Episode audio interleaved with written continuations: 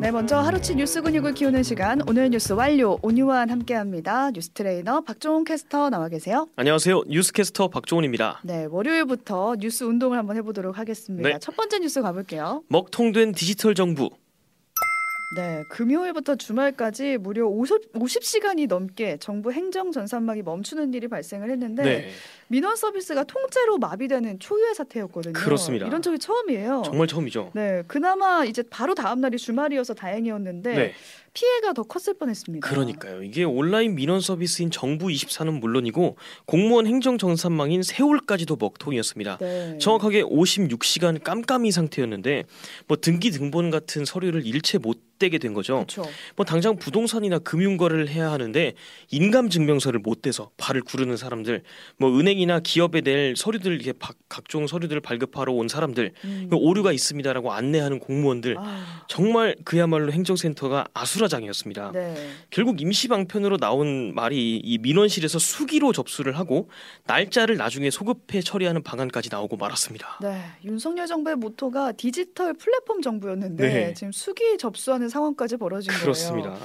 역대급 세수 결손이 예상되는 상황에서도 내년도 디지털 플랫폼 정부 관련 사업 예산은요 네. 올해보다 209억 원 늘렸다고 하더라고요. 그렇습니다. 이 사태가 불거지고 3일째가 된 어제가 돼서야 이 행정안전부 고기동 차관이 전산 서비스 모두 정상화됐다라고 발표를 했고요. 네. 본격적으로 행정센터가 운영되는 건 이제 이번 주 평일 동안이잖아요. 음, 이때 또 문제가 없을지를 지켜봐야 한다고 합니다. 네, 문제가 없어야 될 텐데 이제 원인을 좀 살펴봐야 될 것 같아요. 뭐 때문에 멈춘 건가요? 이게 정부 말로는 네트워크 장비에 장애가 있었다고 하는데 음. 이 행정 시스템에 접속을 하려면 GPKI 인증 시스템이라는 일종 의 길목을 거쳐야 하는데 네. 이 네트워크 장비에 문제가 있었다라는 게 설명이었거든요. 장비는 교체를 했습니다마는 그 장비 안에 뭐 어떤 문제가 있었는지 이런 거는 아직 밝혀진 게 없대요. 음. 전문가들 사이에서 나오는 말은 이제 주무부처가 업데이트 관리를 계속 소홀하게 하다가 이번에 여러 가지 업데이트가 한 번에 하다가 이제 충돌한 게 아니냐 음. 이런 지적이 나오고 있습니다. 네, 원인 관련해서 얘기가 많이 나오고 있는데 노후된 장비도 아니었다고 하고요. 네. 똑같은 장비가 이미 수십 대씩 멀쩡하게 운영이 되고 있다고 하거든요. 그렇습니다. 그래서 이 원인 설명이 좀 잘 납득은 안 가더라고요. 그렇습니다. 이게 수습 속도에 대한 비판은 물론이고 음. 사고가 있었던 17일 오후까지도 원인이 뭐고 언제 복구가, 복구가 되는지에 대한 뭐 답변이 없었다고 합니다. 음, 작년 10월 카카오톡 먹통 사태가 있었는데 네. 그때랑 비교를 하면 더 문제가 되거든요. 네, 까진님도 지금 카카오 먹통 사태가 생각나더라고요. 어우. 그렇습니다. 이때 다- 그때 당시에 윤석열 음. 대통령이 전쟁 같은 비상 상황에 카톡 먹통이 되면 어떻게 할 거냐라고 했거든요. 근데 카톡이 멎는 것보다 지금 국가통신망이 멈춘 게 아, 더 심각한 상황이 아니냐 이런 지적이 당연히 나올 수밖에 네. 없는 거죠. 그리고 뭐 피해 보상은 어떻게 할 거냐 내로남불이다.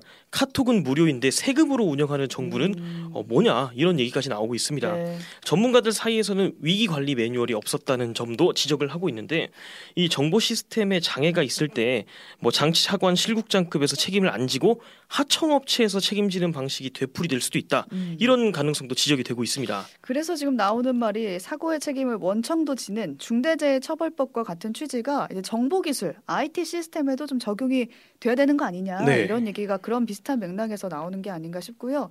일단 해킹은 아니라고 하거든요. 근데 이런 식이면은 외부 공격이 들어온다고 해도 막을 수 있을지 좀 의문은 듭니다. 그렇습니다. 책임 소재 규명이 좀 제대로 이루어졌으면 좋겠고 다음 소식 가보겠습니다. 또 출국하는 대통령.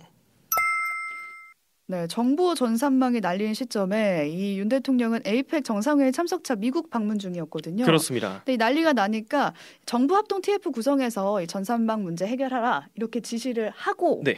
오늘 다시 영국으로 출국을 했습니다. 그렇습니다. 이게 영국 현지 시간으로 오늘부터 23일까지 3박 4일 동안 영국 국빈 방문 그리고 음. 세일즈 외교를 소화할 예정이라고 합니다. 네. 한영 수교 140주년 기념을 해서 이번 어, 찰스 3세 영국 국왕이 초청을 해서 이뤄진 건데 방문 중에 뭐 리시 수낙 영국 총리랑 만나서 한영 정상회담도 나눌 예정이라고 합니다. 음, 뭐 디지털 AI, 사이버 안보, 원전, 방산, 협력 강화 논의할 예정이고 정상 간의 합의 문서도 채택될 예정이라고 하네요. 음. 그리고 영국 방문 이후에는 부산 엑스포 유치전을 위해서 프랑스로 이동할 예정이고 프랑스로. 최종 투표가 이뤄지는 곳이 이 프랑스 파리인데 여기서 각국 국제 박람회 기구 대표들하고 만남을 가질 예정이라고 합니다. 네, 일이 있어서 간다곤 하지만 미국에서 돌아오자마자 또 영국으로 떠난 거여서. 사람들의 눈으로 봤을 때는 아 순방을 또 가냐 하면서 이제 볼멘 소리가 나오고 있는데요. 네. 정상 외교 비용으로 올해 예산은 진작 다 쓰고 예비비에서 지금 300억 넘게 끌어다 쓰고 있다라는 얘기 전해 드립니다. 다음 뉴스 가보겠습니다. 가자 지구 이번엔 교전 중단 하마스에 대한 이스라엘의 보복 공격으로 지금 민간인 피해가 커지고 있잖아요. 네. 이걸 전 세계가 지금 지켜보고만 있을 수밖에 없는 그런 상황이었는데 그렇습니다. 그나마 들려온 좋은 소식이 있어서 가지고 왔습니다. 네, 이게 이스라엘하고 하마스 간의 인질 석방 합의 임박 보도가 이어지고 있습니다. 음, 존 파이너 백악관 국가안보 부보좌관이 이 하마스가 억류하고 있는 일부 인질, 인질들의 석방에 대해서 어, 협상 시작 이래 타결에 가장 근접해 있는 것 같다라고 오. 말을 했습니다. 더 주목할 부분은 협상 내용에는 여러 날에 걸친 전투 중단도 포함이 돼 있다라고 언급한 건데요. 그러니까 앞서도 이제 워싱턴 포스트가 미국하고 이스라엘 하마스가 한 5일 정도 전투를 중단을 하고 인질 50여 명을 며칠에 걸쳐서 석방하는 것에 의견을 모으는 것 같다라는 보도를 오, 하기도 했습니다. 네, 그러니까 인질 석방과 전투 중단은 지금 국제사회가 모두 한 목소리로 원하는 거잖아요. 그렇습니다. 그럼 의견 접근을 했으면 더 이상 뭐 걸림돌 없이 진행이 되면 될 것 같은데요. 일단 뭐 백악관 입장들을 포함해서 음. 뭐 언론들은 다들 뭐 잠정 합의가 타결됐다라고 말은 하고 있습니다. 네. 그런데 지금 이스라엘하고 어 하마스 쪽으로부터 공식적인 합의 타결 소식은 들리지 않고 있거든요. 네, 확실하게 끝날 때까지 끝난 건 아니네요. 그렇습니다. 그리고 무엇보다도 이스라엘 쪽이 하마스의 무조건 석방을 얘기를 하고 있다는 점도 좀 음. 걸리는 부분입니다.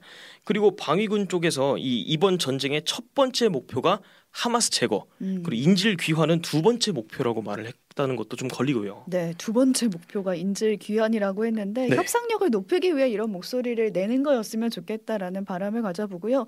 지금 가자지구 사태에 대한 바이든 대통령의 대응을 놓고 미국 내에서는 반발이 상당한 그렇습니다. 상황이거든요. 이번에도 합의를 이끌어내지 못하면 차기 대선 레이스에 차질이 빚어질 수도 있는 만큼 좀 합의를 이끌어냈으면 좋겠다라는 바람을 가져봅니다. 네. 다음 뉴스 가봅니다. 클라스는 영원하다. 네, 일명 롤이라고 불리는 리그 오브 레전드 네. 이 게임 저는 안 해봤는데 해보셨나요? 저 학창 시절 때 한때 즐겨했습니다. 한때 네. 근데 안 해봤지만 저 들어는 봤거든요. 좀 유명하죠. 네. 네. 전 세계적인 온라인 게임인데 어제가 대망의 월드 챔피언십 결승전이 있었습니다. 그렇습니다. 네, 상대가 이제 중국이었는데 가볍게 이겼다고 전해지고 있어요. 그렇습니다. 이게 한국, 북미, 중국, 유럽, 중동, 아프리카 뭐 세계 각국의 아, 프로 팀들이 참가를 하고 롤판에서는 이게 월드컵이나 다름없는 대회라서 음. 롤드컵이라고도 불립니다. 네. 명실상부 세계 최대 규모의 e스포츠 대회인데 우리나라가 또 e스포츠 강국답게 가볍게 결승에 안착했고 그 팀은 바로 SKT T1이었습니다. 네, 여기에 있는 선수가 그 유명한 페이커 선수잖아요. 그렇습니다. 이게, 결승에서는 어, 중국 팀 웨이보 게이밍을 만났는데 음. 세 게임을 내리 승리하면서 세트 스코어 3대 0으로 우승을 차지했습니다. 저는 신기했던 게 응원 열기도 엄청나서 와 게임을 어, 네. 좋아하는 사람이 이렇게 많구나 다시 한번 느꼈거든요. 그렇습니다. 뭐 경기장뿐만 아니라 광장에도 사람들이 모였더라고요. 그렇습니다. 이게 결승전 누적 시청자 수만 한 4억 명 정도에 달하는 걸로 와. 추정이 된다고 합니다.